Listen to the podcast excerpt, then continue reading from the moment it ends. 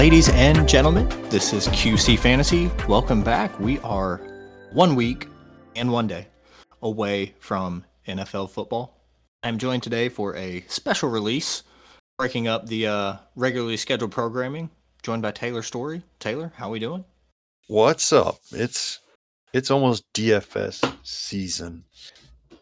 It is DFS season. Everybody, lineups are out, prices are out. DraftKings, FanDuel, Yahoo, wherever you play, and we're excited to bring you a DFS show.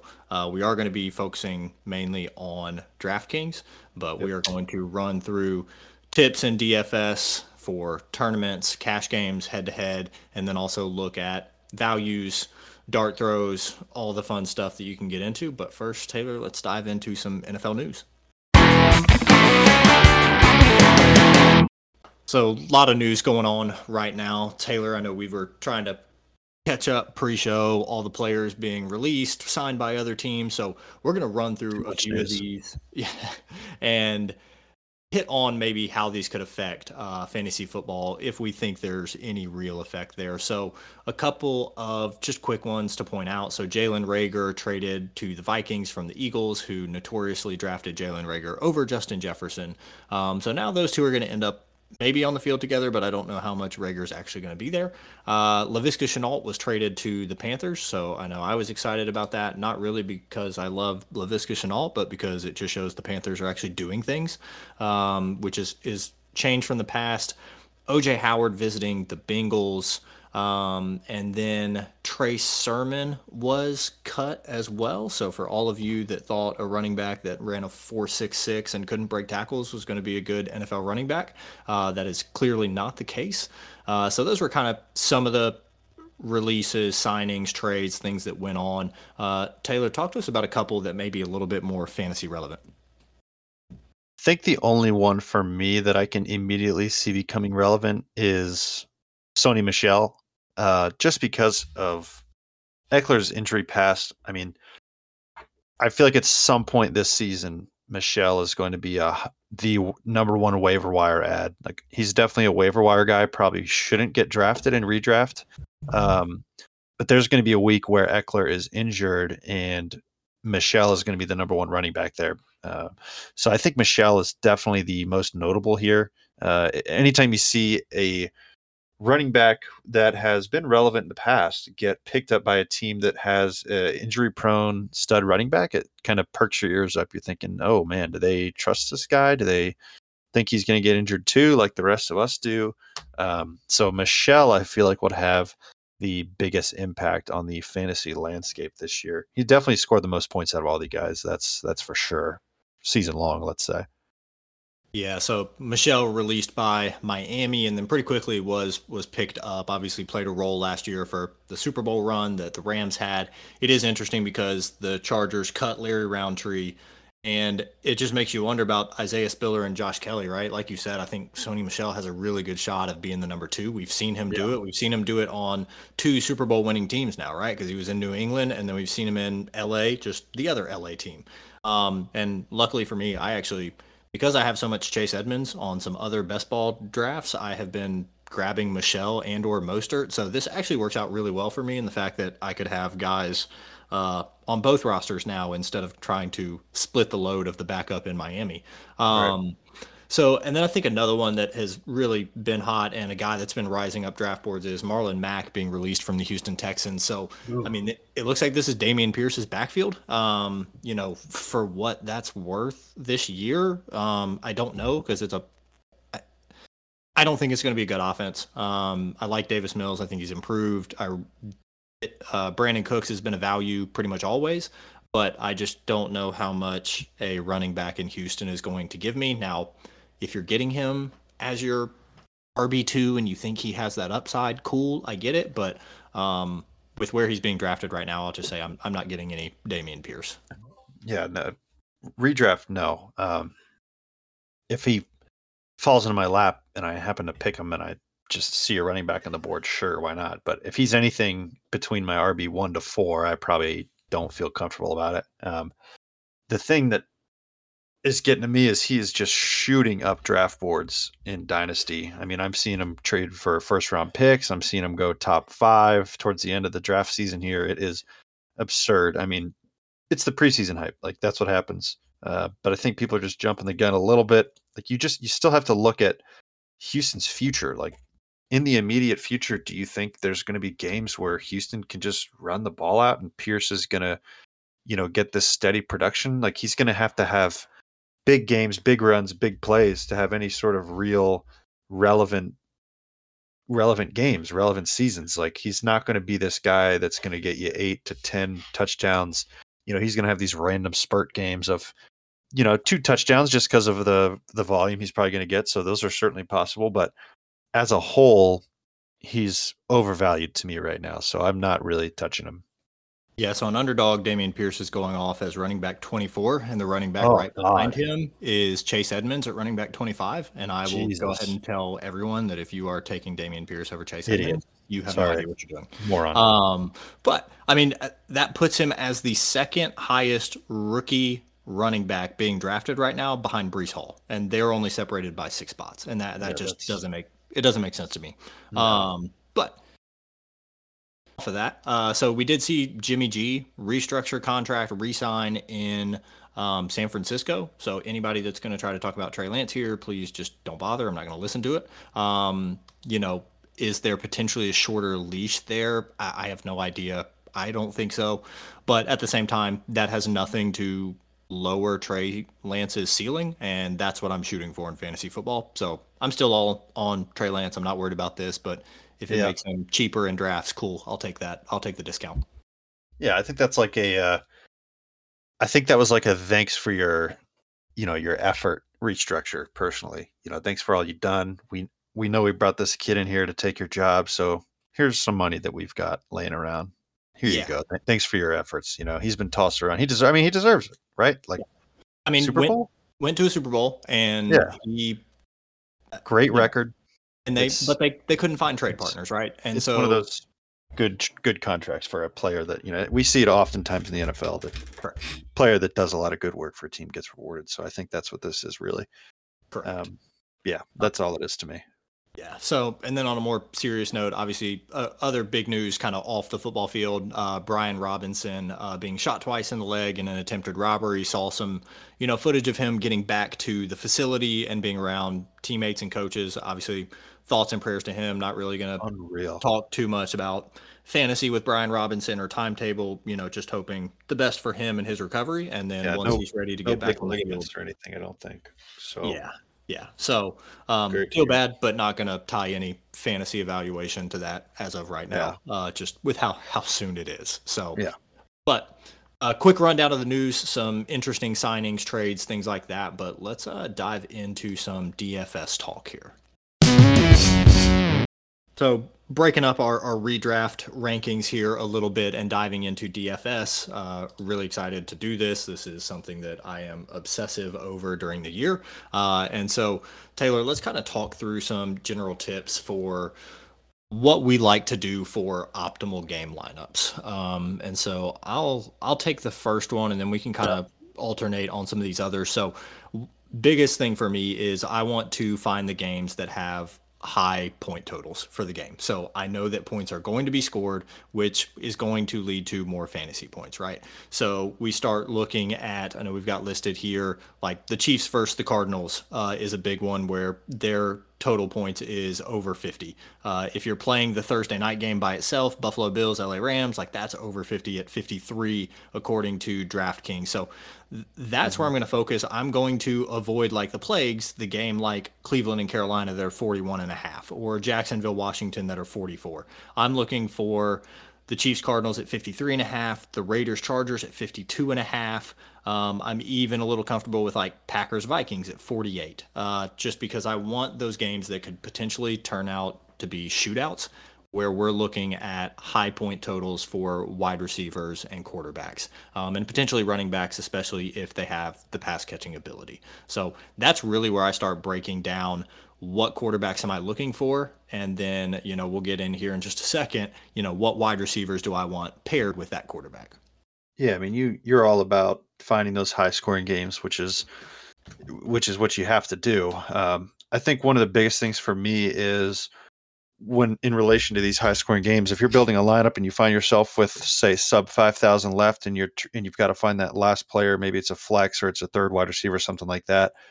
Do yourself a favor and go and pick one of those last, you know, third options on a team from one of these games. Like the odds of that flyer hitting from one of those games is a lot more than just picking some random guy in a in the in a Chicago Lions game that's probably going to happen this season, you know, and it's probably going to end like 12 to 12 or uh, you know, who something just that you know is probably going to be garbage more often than not. So target those games for even your flyers. Like don't just pick a guy that you think, "Oh, I like this guy.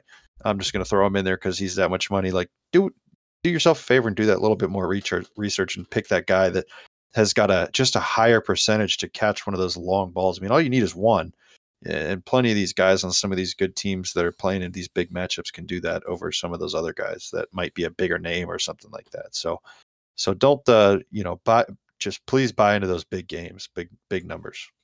Yeah, yeah, I totally agree there. Like if I'm going to take a swing on a last spot with like an MVS or a Mecole Hardman, like I would, or a Josh Palmer in LA, right? Like I'd much rather do that than be like, oh, I'm going to take a swing on Laviska Shenault now that he's in yeah. Carolina, or a uh, you know, Parris Campbell in Indy because, you know, he's cheap and affordable, but they're playing Houston this week, right? Yeah. So the that makes a lot of sense for if you already have your lineup built out and you've got studs, like those are the games to target for those last spots. Yeah. Um, so I kind of touched on it, but stack your QB and your wide receiver. I mean, the odds, especially if you are playing in big tournaments, of you winning without a stack are extremely low. You want the QB wide receiver that are going to connect for two or three touchdowns that week, and you've hit the best combo you can have, and then filling in around those. So that's that's really what I'm looking to do. And then every now and then, you know, I will throw in somebody from the other team if I think it's going to be a shootout. And again, we'll talk through lineups here shortly, but making sure we have those stacks. I mean, I don't know how many lineups with Stafford Kupp probably won tournaments last year, especially early in the year when those guys were a little bit uh, less expensive than they were mm-hmm. later on in the year after you know that rapport really built up and and word was out on LA. Yeah. Yeah, it's uh, I certainly agree. I mean, if if it's a smart stack and you can certainly build uh build a lineup around those two guys. I mean, if you're going after guys like you know, Herbert and let's say Mike Williams, who gets up there in price, like that could hinder the rest of your lineup unless you've got some plays you like that you're confident in. But you know, be smart with your stacks. It's good to stack, but uh, you don't want to get kind of out of hand and blow all your money on just two players. So, so just be smart with it. Find those right matchups week to week. Stack when it's safe. Yeah, and I, will jump down to another one here, which we talk about it before in our dynasty. Like the reason we do these different rankings is because the setup for dynasty versus best ball versus redraft is so different. The strategy within the game. So yeah. please know the format that you're playing in, right? Yep. Like how many wide receivers, how many running backs, how many flex spots, um, and also knowing the scoring settings, like DraftKings is full PPR, FanDuel is half PPR. Also, a difference on FanDuel is you have a $60,000 salary. And then if you compare some of the salaries of the quarterbacks on FanDuel, they're a whole lot closer in price than on DraftKings. So it's better for you to pay up for the top quarterbacks because the separation there isn't as big as say on DraftKings where you could potentially find value at the quarterback position two thousand dollars cheaper than the top guys. Mm-hmm. Um, and so just to reiterate that, like know the settings, know the format, know what you're playing, and then Taylor, I'll let you kind of with that talk about some of the head-to-head or 50-50 uh, matchups that you can play as well. Yeah, just one tail end thing on the rules. Like I'm looking at the DraftKings rules for this lineup right now, and and you get three extra points for a 300 yard passing game. If you're playing in one of the big lineups, three points can be a difference in ten dollars, just like that. So if you're thinking, "Ooh, I'm going to be smart and savvy and play a cheap play and go down and take Daniel Jones for five thousand dollars," I mean, there's a there's a zero percent chance he's getting over 300, 300 yards. You know, that, that's just not going to happen. So right there, you kind of hinder yourself if you're if you're trying to build a lineup like, oh, I'm going to be cheap on quarterback, like there's just some points you can leave on the table. Um, and kind of with that being said, we talk about some of the formats we might play. Uh, I definitely like, you know, making the money in regular fantasy, but I'll still play DraftKings and daily fantasy every week. Um, I love playing the kind of 50 50s head to heads. Uh, people, you know, they're bankroll builders, they're safer plays, you might say. And then, you know, every couple weeks I'll throw two or three lineups in some of those big lineups once I get my bankroll up. But um, if you're playing these 50 50s, you don't necessarily want to stack, let's say. You know, it could still be smart to do so, but you want to find those safer plays. Because in the 50-50, it's what it's it's in the title. You know, you're trying to get in that top 50 to double your money up. Um, and to do that, you know, all those riskier plays that don't work out, you're going to see those guys at the bottom of the lineup. If you've got all these safer players, um, some guys we might talk about later. I know we've got a couple Graham and I are going to talk about, but find those safer plays. You know, you want to find those running backs that are getting touches. You want to find those wide receivers that are getting targets, um, just safer plays that can win you these games, build that bankroll up. And then if you do, and if you're one of those guys that maybe doesn't like to spend so much on DFS, like some of us degenerates, you build that bankroll, and then you get enough money, you can play in these big lineups, and then you know it's all really about luck and obviously how much research you do. But then you you know you can hit, and then and next thing you know you're off and running. Um, so yeah, th- those 50-50s and head to head, I love safer plays. Uh, it's more relaxed. I feel like um, it's it's probably more for uh, it feels like it's more for an average player, but you definitely have a lot of more skilled guys in there as well that can uh, can kind of create a really good lineup, knowing what's going on week to week, matchup wise, and and who's playing who and all that. So so uh, 50-50 head to head. Think of those safer plays, safer lineups that you want to put in there. Yeah, it's interesting to kind of look at it like we did with best ball and redraft, right? Like with best ball, I don't care. I'll swing for the fences because yeah. I have to have the peak plays in some of these bigger tournaments. Yep. But if you are playing these 50 50s or the head to heads, like, yeah, maybe take a guy that you know has a floor and then right. take some risks in other areas. And I know you mentioned volume, but that's going to be huge as well, which is why I do talk about the high scoring games, right? That just means right. more offensive possessions, more plays being run, more points being scored. Like that is just all volume that yeah. will lead to better scores for running backs, wide receivers, tight ends, everybody uh, involved. So, you know, definitely something to think about in target. And I, I will say, and I'll ask you, Taylor, I am much bigger on playing four wide receivers. So having three in the wide receiver spots, specifically talking about DraftKings, and then a flex as a wide receiver as well. Um, a, I think I can find that volume more cheaply in the flex spot with wide receivers than I can running back. And also in today's NFL, I just I think wide receivers have a higher ceiling to blow up than running backs do. It, when you take out, say, like the Jonathan Taylor or the CMC, but I'm assuming you're targeting those guys for one of your running back roles if you're going to spend that kind of money on them, not a flex spot. Um, yeah. So, what is your approach, or do you mix it up depending on what value you see on the board when looking at pricing? Yeah, I do mix it up. Obviously, the first thing I look at is value. I mean, I go up and down the board and I see, okay, who's value where, and I'm uh, what guys am I going to have to have in my lineup this week. Um, for me personally, if I'm doing one of those 50 50s or head to head, I do like to have a running back in that flex spot, but it, only if it's one of those guys that I know is going to get volume. You know, one of those guys is going to get handoffs, are going to get touches. Maybe they catch passes here and there, um, just because it's like I said, it's safer. Uh, but one of these bigger lineups, like one of these ones we'll talk about later, uh, I do have a running back, but it's one that has a little bit better pass catching prowess. So the ceiling is higher than maybe one of these safer guys that I'm talking about. Uh, that's just going to be there for carries. This guy's going to get carries. He's going to catch passes. He's going to have more overall opportunities to put some bigger points on the board. But as a general sense, I, I personally like having a third running back there. If I can get three running backs on my team that are going to get 15 carries, I feel like that's just a lot safer to hit that top half of the field.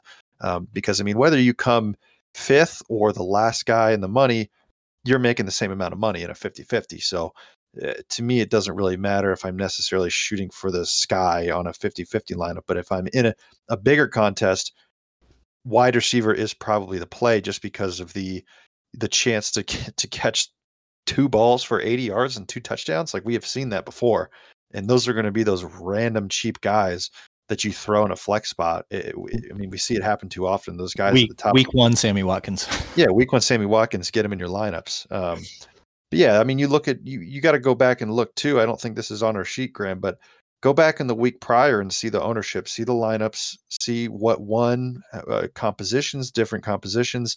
A lot of times, it's going to be one of these random dudes that blows up that week. Um, and that's just a guy you know you got to take a chance on to win these big lineups and make you know everybody's looking to make the big money you're not going to make the big money in the big lineups being safe so you just gotta you just gotta play your lineups in the contest you're in.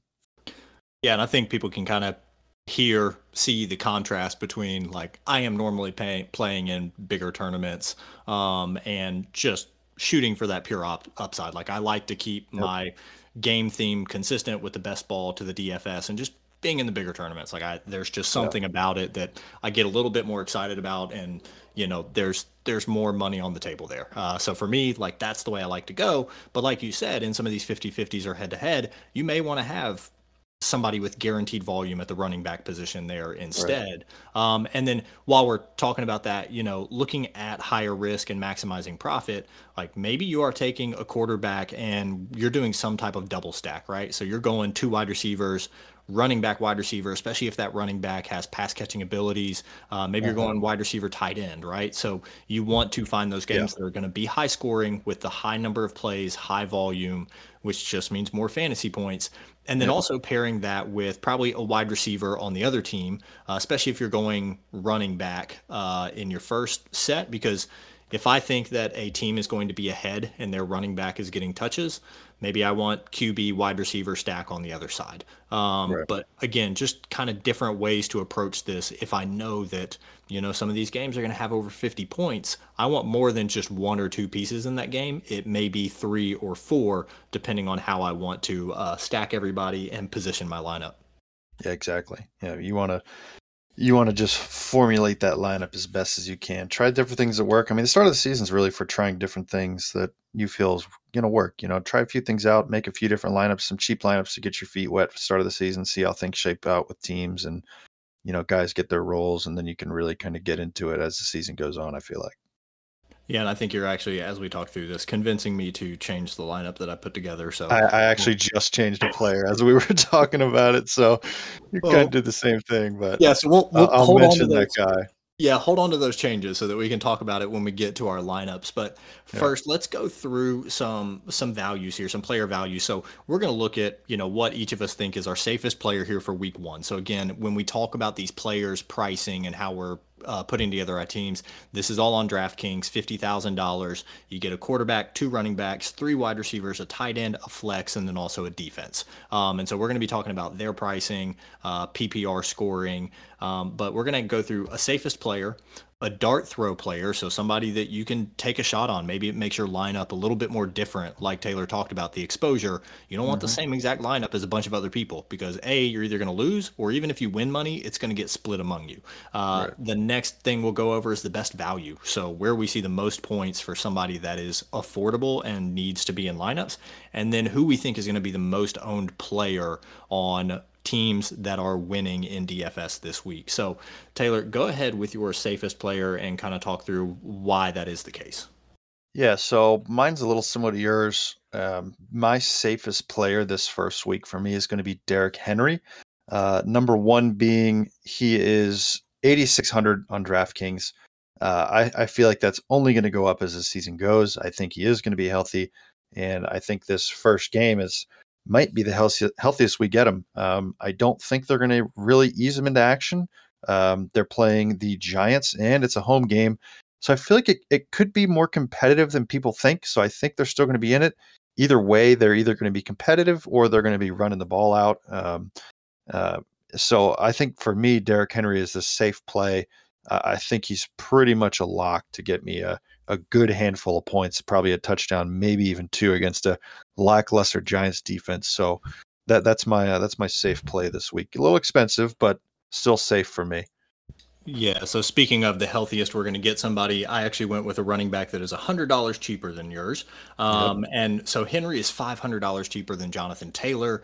Um, Unbelievable. I went Christian McCaffrey, who's at eighty five hundred dollars. You mentioned the health thing for all of you nerds out there that are predicting injuries for every player and trying to avoid them like the plague. Losers this is a guy that just has the upside, right? So whether it's best ball, whether it's DFS, like this is where I am swinging. Um, and I'm going to take a guy that's $100 cheaper than Derrick Henry. And in PPR, I'm, I'm all over it. Um, it'll be interesting to see how that works with, say, Baker Mayfield at quarterback. Not really a check down guy, but he's had somebody like Kareem Hunt in his backfield before. And we know what Kareem Hunt has done while splitting the load with Nick Chubb, been fantasy relevant when healthy. So I'm going to bank on that for CMC in week one is my safest play. Um, so yeah, just kind of just kind of uh, going off of your point with CMC, let me just rattle off these stats for CMC real quick. First week last year, played against the Jets. Salary was 9,500. He only went for 21 rushes, 98 yards, nine catches for 89 yards. So that is what a a healthy CMC is going to give you 27 fantasy points. Uh, I think he's I think both of these guys are a lock for 20 points at least week 1. I mean, they're healthy as they're going to get.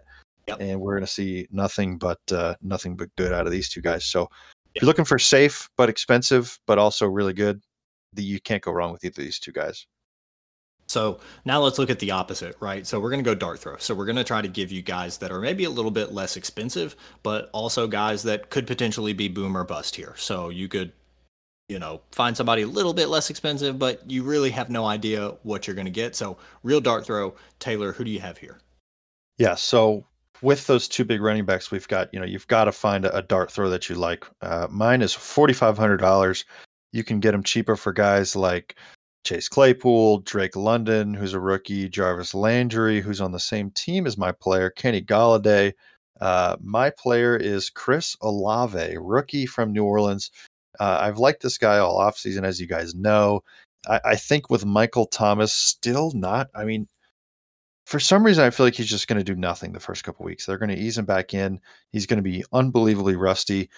Chris Olave is their best downfield threat that they have right now. I mean, sure they have Landry, but he's old and Michael Thomas is old and injured. I think Jameis Winston is going to love throwing to Chris Olave and especially doing it at Atlanta, who has just got a horrid defense. Um, I think Chris Olave at forty five hundred dollars could easily see a long touchdown and give you really good return for me. What is my wide receiver three in my lineup? Pretty much my wide receiver four. He'd basically be my flex with all the prices I've got. But uh, still, uh, Olave at 4,500 for me is a really good dart throw, uh, a player that could catch a long touchdown, maybe even two. I mean, dare I say, uh, Brandin Cooks in New Orleans? I don't know. I don't know. Yeah, I uh, I, I was I don't want to say I was slandering Olave during the offseason, but I think the hype around him and maybe your your trade where you got rid of Mike Williams to draft him uh, upset yeah. me, and I got a little emotional about it. But yeah. as we get more news coming out about like you know now it's Michael Thomas's hamstring, like are we talking about a his body's trying to compensate for still weakness around that ankle or whatever the case may be? Right. And knowing that yes, Olave is going to be the guy that can stretch the field. So if you talk about upside and Jameis Winston as erratic as he can be he can also put up 300 games with three 300 yard games, three touchdowns, yeah. and how many how right. much of that is Olave going to have, right? Exactly. Um, I think for me too, I look at it as like an ownership kind of thing as well. Like you look at these rookies, like Treylon Burks and Drake London are both more expensive than uh, Olave at five thousand, and people are just going to overlook him because of his price, his situation, and he's a rookie more so than week after week. And I think right now is going to be a really good value. I think he's one of these players that, that I could also see just going slowly up and up and up as the weeks go on. Yeah. So then with my dart throw, kind of like you talked about, I've got a guy that I can get cheaper than Josh Jacobs, cheaper than Alexander Mattison, cheaper than David Montgomery, Mark Ingram, and Cordarrelle Patterson at the Oof. running back position but a guy that right now could be the every down guy. And I know we talked about Brian Robinson and the incident there, and I don't really want to talk fantasy around that, but Antonio Gibson is a guy that is talented physically. I know he may be in the doghouse for fumbles and other things, returning kicks, whatever the case may be. But if you just insert a guy with talent into volume, um. And on an offense that, even though I don't like Carson Wentz and I don't think he's good, I think he's an upgrade from Taylor Heinicke last year. This offense could be a little bit better. And now we're talking about some volume for Antonio Gibson. And again, cheaper than Patterson, Ingram, Montgomery, Mattison, and Jacobs. I can get him at 5,800 and squeeze him into my lineup. I, it, it's worth it for me if I am just shooting for pure upside on a roster in DFS he's one of those guys. He's one of those third running backs I mentioned that you could easily throw in your flex spot and just get that instant volume. I mean, he had over 14 fantasy points a game last year. Uh, yes, please. Like I will take Antonio Gibson, and I'll, I'm going to ride him to the end of the season. Like, come on, like this. Uh, he is ridiculously cheap. He could be one of those uh, higher owned players towards the top of the list. I don't think he'll be anywhere near to some of the top owned, but I could definitely see people coming to their senses and be like, wait a minute, why is why is Antonio Gibson below Patterson, Ingram, Montgomery, Jacobs? Like the it's criminal. Yeah, I'm I'm I'm I'm all aboard now. At least early in the season, until we start to see how this backfield actually plays out with health and everything like that. Um, it's it's worth yeah. the risk for me at that at that price. Right. So, oh yeah. Price. Let's look at best value here. So people that we think are underpriced but are just going to give you upside, consistency, pretty much everything that you could want. Yeah, uh, not a homer pick, not a homer pick, but I am going with Aaron Jones. Uh, Packers playing at Minnesota. It's going to be the first game Green Bay's got without Davante Adams. We've seen the splits. We've talked about the splits. Everybody knows them. Aaron Jones is going to have to be heavily relied on if Green Bay is going to want to go into Minnesota and win this game. I mean, Minnesota always plays well when Green Bay comes to town. I feel like they always split their season games, and it always happens to be when they're at Minnesota. Aaron Jones being at $6,700, and I think he's the 10th running back, I believe I counted price wise, uh, but much cheaper than those top guys.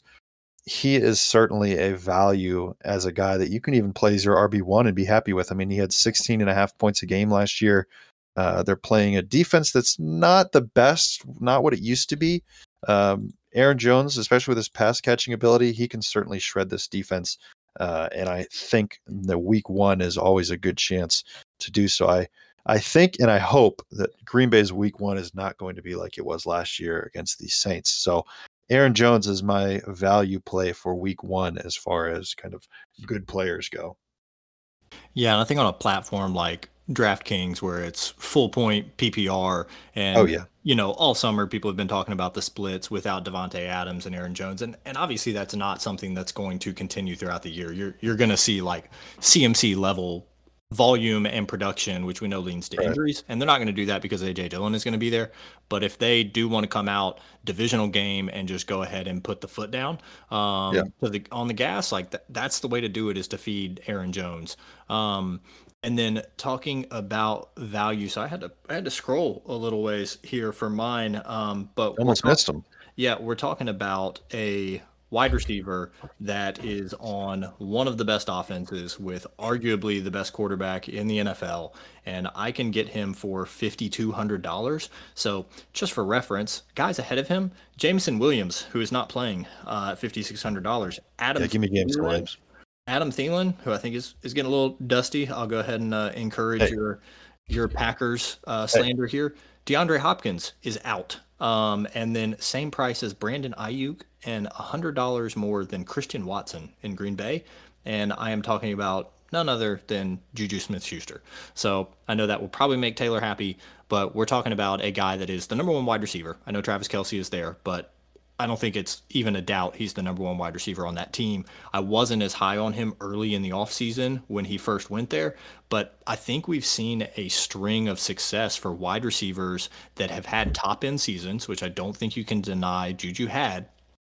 Yep. Changing teams and changing teams to a much better offense and quarterback, right? I think something that really hurt Juju was when he's playing with Big Ben and catching short passes Juju's not a guy that's just going to break away from everybody, right? Like he's not going to make plays from five yards off the line of scrimmage and house it for 40 yards. Um, at least not as often as guys like we see Tyreek Hill doing it or Deebo. That's not his game.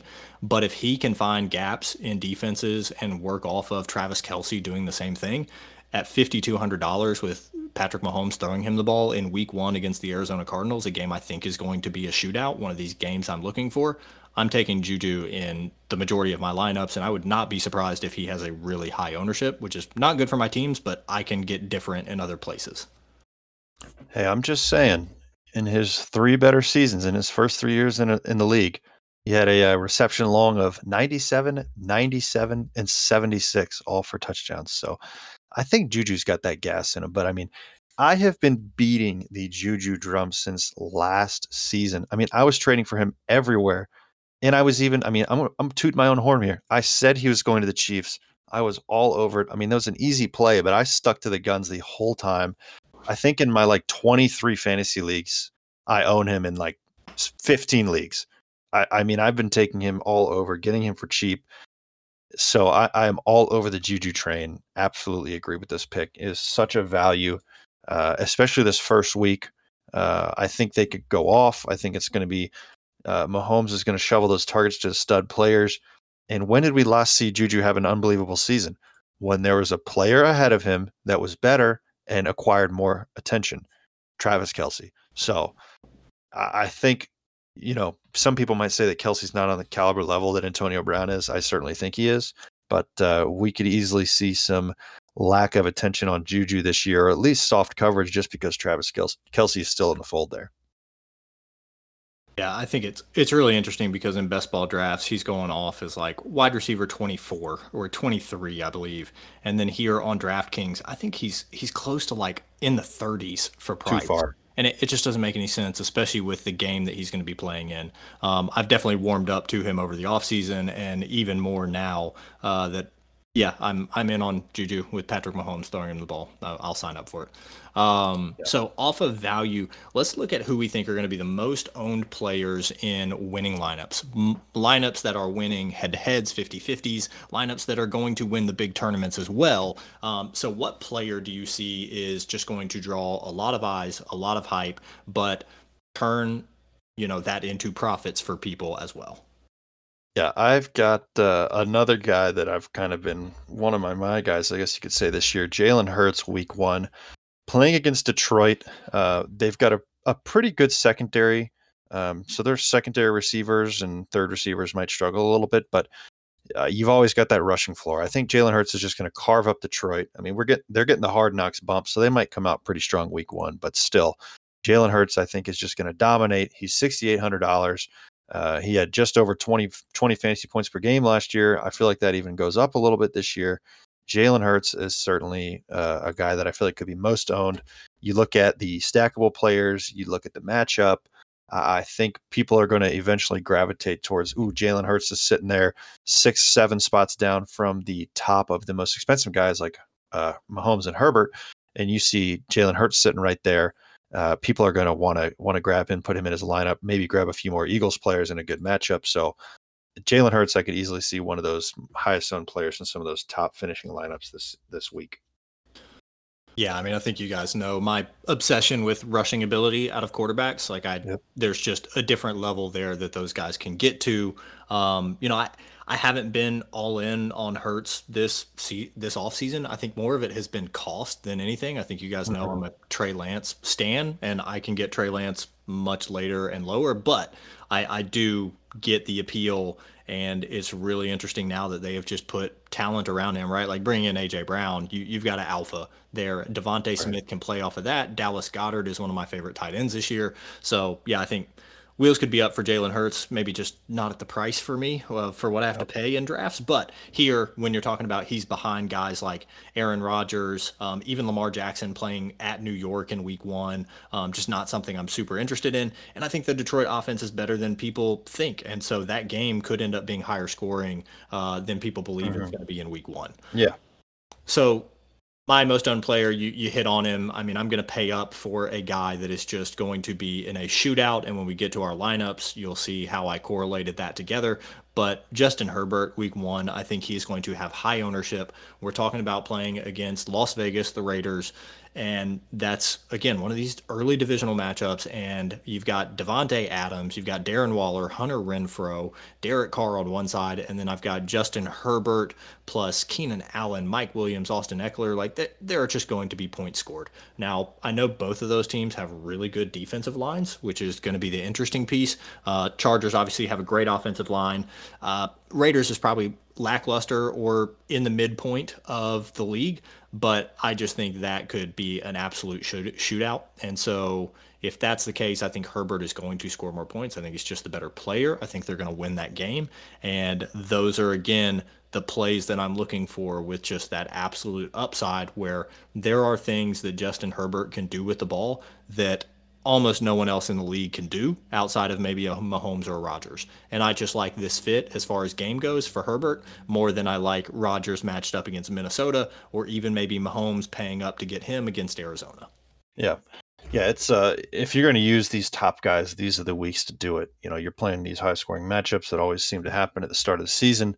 Um, these are the guys that these are the these are the leagues where you feel better about spending up because you know this is surely got to be a high scoring shootout type of game. So, yeah, definitely a good pick there with uh, with Herbert. People are going to want to look at him. They're going to want to stack him. They see the matchup. They're going to want to put him in his, into his lineup, into their lineups. Yeah, I mean, think about Justin Herbert, Mike Williams early last year, right? Like, go ahead, have that stack in some games, and how did that right. work out for people in DFS? Pretty, yeah, pretty exactly. profitably. Um, yeah, I'll, I'll, go back to that well. Um, but let's talk about our lineups now. Okay, so we've it's interesting to compare our lineups to some of the stuff we just talked about with safest player, dart throw, best value. I really only have one of those guys in in this lineup, but reasons for that. So, uh, you want to go first, or do you want me to talk through mine? I'll go ahead. I got uh, I got tons of those guys I talked about in my lineup, so I'll get them out of the way. Let's hear it. Um, so starting uh, at the quarterback spot, I've got Kirk Cousins. Then I go Derrick Henry, Aaron Jones. I hit the wide receivers. I got four wide receivers: Michael Pittman Jr., Adam Thielen, Chris Olave, and Juju Smith Schuster, who is the guy I swapped out for Chase Edmonds. Uh, Dallas Goedert at the tight end spot. And then I got the Titans defense playing against the Giants. Um, had a lot of sacks last year, had a lot of interceptions. I feel like they keep it up this year, especially against a Giants team with Daniel Jones at quarterback. I think he is hot garbage and is going to come out and play as such. Um, but yeah, back to back to the lineup. It's sad to do this, but I've got Kirk Cousins and Adam Thielen stack in there. I feel like every time that they play home against Green Bay, these guys do well. Thielen always seems to score a touchdown like we mentioned with Derrick Henry, who I've got in my lineup, and CMC, this is the healthiest I think Adam Thielen's going to be. I mean, you look at some of these guys that are older, uh, it's a good price for him at 5,400. I feel like, I mean, to me, it, it, it is a little bit of a bias, but I feel like he is guaranteed a touchdown in this game. It always seems to happen that way. So uh, I, I, feel like that stat could prove to do well, uh, especially with Kirk Cousins. I mean, you forget about Justin Jefferson, who also played unbelievably well against Green Bay last year. So uh, although that Jaire Alexander's back, I feel like these guys are still going to eat. And even when you look at it that way, Jaire Alexander is definitely going to be draped all over Justin Jefferson, especially week one. Uh, so Adam Thielen could be a guy that breaks away. Uh, you know, I already talked about Derrick Henry and Aaron Jones. Michael Pittman's another of those guys. They're playing at Houston.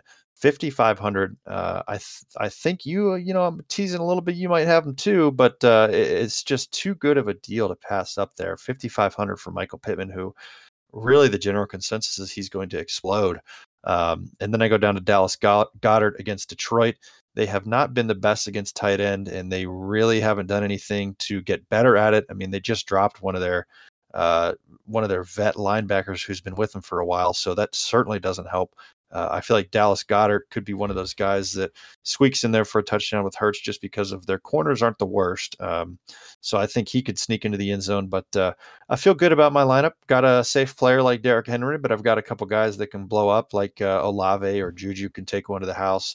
You know, and Michael Pittman and Adam Thielen. I, I feel like I've got a lot of guys that I'm almost pretty confident in that are going to have a touchdown this week at least. So that's kind of what I'm banking on. It's hard to predict touchdowns, but uh, when you look at these guys, it's going to be, you know, I look at them and I think, man, how are these guys not going to score a touchdown this week in these matchups? So that's uh, that's what I'm rocking with in my lineup. Yeah, and so what was your salary? Did you spend the full fifty thousand? I did spend the whole fifty. Yep, I went okay. full fifty because I kind of I was either going to go Dolphins Titans uh, defense based on how much money I had. I had enough for the Titans and I liked the matchup, so I went with them. Or I could have saved six hundred. I think uh, Dolphins are what 2900 26 26 okay, yeah. I can't remember 26. So I could have saved a little bit more, but uh, you know I, I like the uh, Titans matchup against Danny Dimes much better. Yeah, it, it hurts me to hear you remove Chase Edmonds, but I'll get to him in a second. Yeah, I did. I um, did. And yeah, I, I, like the I like the Goedert play. I mean, you know, I just mentioned I wasn't super high on Hurts, at least not at cost. But you mm-hmm. look at you know, if if Hurts isn't going to be running the ball in, like I don't know if they're going to trust any of the running backs with the ball in the back in the yeah. red zone, right? Like Miles Sanders zero touchdowns last year. Are they going to trust Kenneth Gainwell? Are they going to right. Boston Scott there? Or are you going to trust Jalen Hurts as your quarterback to get the ball to DeVonta Smith, who won a Heisman Trophy, AJ Brown, your alpha you just traded for, or your tight end Dallas Goedert, who you let Zach Ertz walk so that you could put him into your lineup a whole lot more often and feature him more. Um, so I like that pick. I can always appreciate you taking a shot on your guy with Olave, especially if Michael Thomas isn't full health. Then it's what competing with Jarvis Landry for right. Yeah. looks. And I mean that's that's right. a pretty good position to be in because they're going to play two different spots, right? Like Landry's going to be short, Olave can stretch the field, and with Jameis yep. Winston at quarterback, we know that can pay off. Um, so I'll, I'll run through mine, and we've got a little bit of overlap here. So I did go Derek Carr at 5,900. Um, and the reason I went Carr instead of Herbert is mostly the price so that I could pay up for the best wide receiver in that high scoring game. So one of my wide receivers is Davante Adams. So that was my stack really quickly. Davante is the most expensive wide receiver on the board at 8,100, but it was totally worth it. And I saved the money with Derek Carr rather than t- trying to chase Justin Herbert in that game and not knowing are Herbert's touchdowns going to go to Ekeler? Are they going to Mike Williams? Are they going to Keenan Allen? Are they going to Gerald Everett? Right. So I feel pretty good about Davante Adams being featured in the first game. The rapport that those two have going back to college. We'll throw in the shower narrative here. Um, mm-hmm. With that, I did go Austin Ekeler at running back. Paid up a good bit for him at 8,200. Again, same game, so that's my run back uh, where Ekeler is going to be featured, be able to run the ball, and I think at some point Vegas may be playing catch up, and that's where I'm really excited about Carr and Adams. Uh, Chase Edmonds at my RB2. Um, I think everybody that's been listening knows my obsession with him, his pass catching ability. This is full PPR scoring. So I'm, I'm all about that, even in a game against the New England defense. It's in Miami. Miami plays them pretty well down there. We've seen a number of upsets that just made no sense when Miami was terrible. Oh, yes. I went ahead like you did, threw Juju in there. So I think I've talked enough about Juju, but facing Arizona, high scoring game, Patrick Mahomes at quarterback. Enough said. Uh, I've got Rashod Bateman in there at 5,300 points. So they are playing at New York. Uh, yeah, again, another guy, good steal. A, a guy that's going to get volume, right? So mm-hmm. Juju at 5,200, Bateman at 5,300, just finding some of these more affordable wide receivers that also could just see volume and blow the top off if they get a touchdown or two. Um, Michael Pittman, who you also have, I threw into my flex spot. So him at 5,500. I don't know if you saw, but in the final preseason game when Matt Ryan was in, Michael Pittman's target share was 35%. Uh, absolutely absurd. Obviously not sustainable, but the fact that I really just don't see much target competition there when they aren't running the ball with Jonathan Taylor, it's going to go to Michael Pittman. Um, I have plenty yeah. of him in best ball. I love him in week one against the Houston defense. Um, and I did go Dolphins defense here. So they're playing New England. Um, and I think it's, I'm going to go back to just the offensive line in New England is not that great. I think they can get sacks. Mac Jones is not a mobile quarterback. I think I'm somewhat buying into some of the preseason slander of Mac Jones with the interception he threw against the Raiders, trying to fit the ball between like seven black jerseys that made no sense. Um, but again, at $2,600, that opened me up to be able to get an Ekeler and a Davante Adams. And then tight end was actually where I made the change. So I was paying down for uh, David Njoku in the Cleveland Carolina game. Jacoby Brissett is not a guy that's going to try to stretch the field with the ball. I think David Njoku with athleticism can make plays after the fact. I think Carolina is probably going to win that game. Again, that might be a little bit of bias, but I think uh. that Cleveland may be needing to pass the ball, and that's probably going to go to Amari Cooper or David Njoku rather than relying on the running game 100% like we know they do when they're winning. So, yep. however, I did take out David Njoku, and for actually a hundred dollars less, plugged in Gerald Everett, who's in that Las Vegas LA mm. game. Um, a little bit sneaky as I don't know what his exposure will be because I think everybody's minds go to the two wide receivers in LA, maybe even Josh Palmer in LA plus Ekeler. But I think in the red zone, an athletic tight end for Justin Herbert to be able to target uh, is something that I'm interested in. And again, it gives me that extra exposure and correlation to that Las Vegas and that LA game where I already have Carr, Ekeler, and Adams. I want a pass catcher with Justin Herbert, and the one that I can plug in here, afford, and I think could sneak in a touchdown is Gerald Everett at tight end.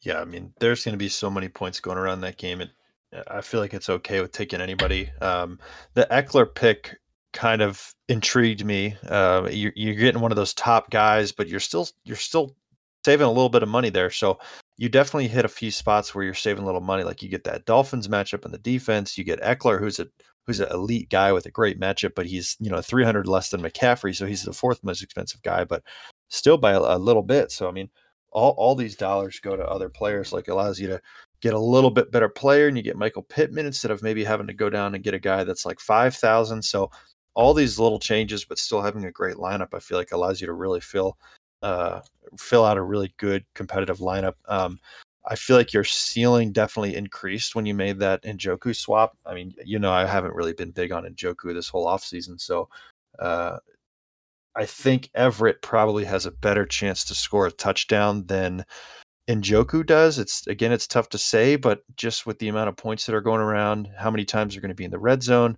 I mean, it's going to be back and forth all game. So Everett, I feel like, is a better play there. Just speaking on uh, speaking on kind of your big switch that you had going on. Yeah, I think Njoku is probably the safer play with targets and then just receptions and full PPR. But I do agree with you that the the upside for Everett is much higher than Njoku, at least in this matchup and this week. Yeah, yeah. I mean, we're and and like we said, this is one of those lineups where you're looking to get that million dollars to first. So you got to have some guys that can, uh, you know, we both got that stack. We've got guys that can hit those big ceilings. Um, and another thing I kind of thought of while you were talking is uh, you, we both have Michael Pittman, and someone might say, "Oh, well, they're playing Houston. It's going to be a blowout. They're, you know, they're just going to run the ball the whole time. Pittman's not going to be a factor." I, I kind of look at it as it, it's week one. This is when everybody's most healthy. I, think that doesn't really factor in as much to me as maybe if you were in later in the season, you've got some pass catchers banged up, and maybe your RB's healthy, so you're able to run it out. Even use a, you know, even use a couple, uh, couple extra running backs a team might have. So I feel like that that that narrative doesn't really go into play as much in week one to me. I mean, every team wants to go out there week one and put on a show for their fans. So I don't think a team might want to run it out as much like uh, like what people might say during the middle of the season and towards the end of the season. So uh, I'm sure somebody would would make that comment about that game, but uh, that's kind of where I'm at with with Pittman and uh, and Indianapolis at Houston. Yeah, just to argue with the theoretical people we're talking about, um, I'm sure that the people that are not wanting to draft Michael Pittman in DFS this week also have Dameon Pierce as their RB2. So they think that right. they're going to be running the ball this week and Dameon mm-hmm. Pierce is going to score a lot of points.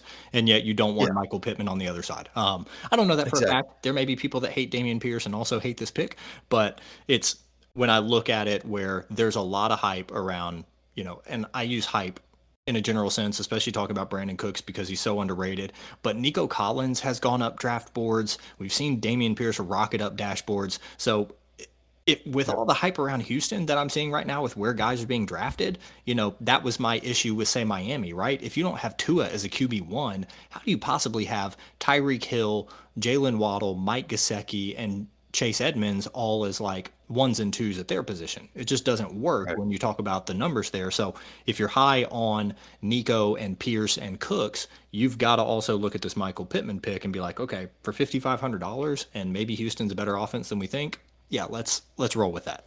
Um, and I think Michael Pittman's right now, like you said, a huge breakout option this year, and physically, I mean, the guy it may not look it on TV, but like he's tall, he's strong, he's got the look of an alpha, and he's got, I think, a much better quarterback in Matt Ryan coming in, who we have seen succeed with quality wide receivers.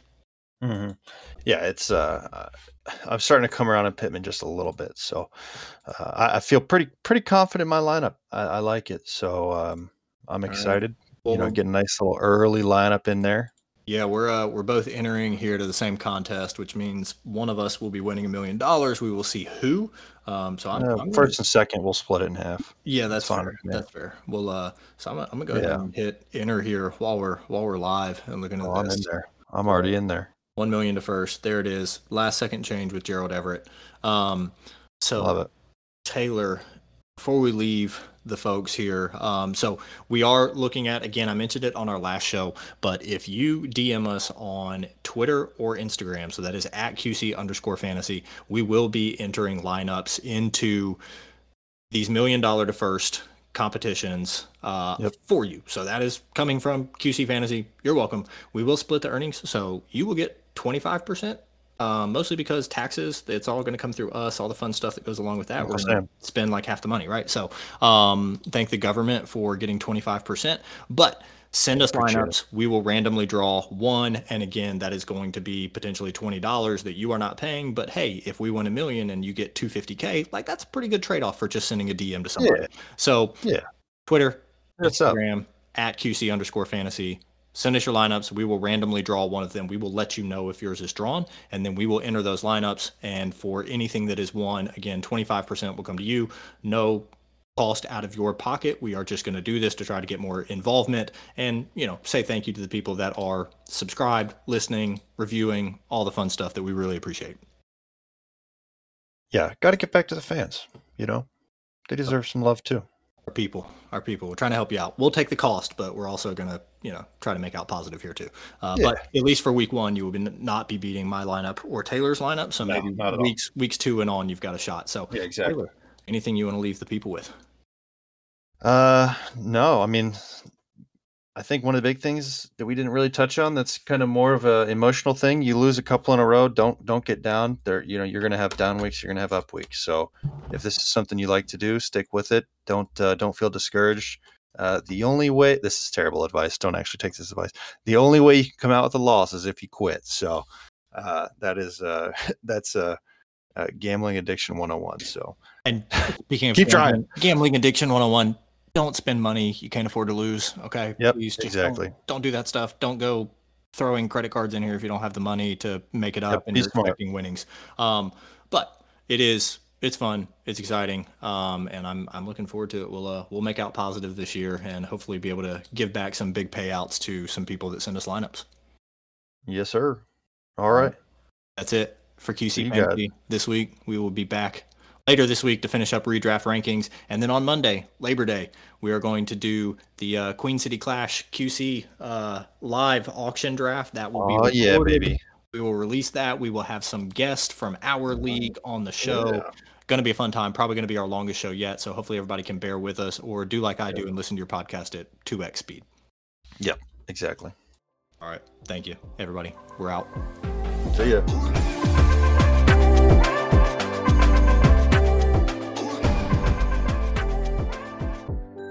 I love the pictures at the top when you submit. It makes me feel even better about the lineup when I can like put the faces to it. You know, I'm like, man, that's a winning score. Oh, like right when you submit, you mean? Yeah. Okay. I'm, I'm still on that screen. I haven't exited out. Oh yeah, no, I have. We got some. Actually, I lost my lineup for a second. I had to redo it.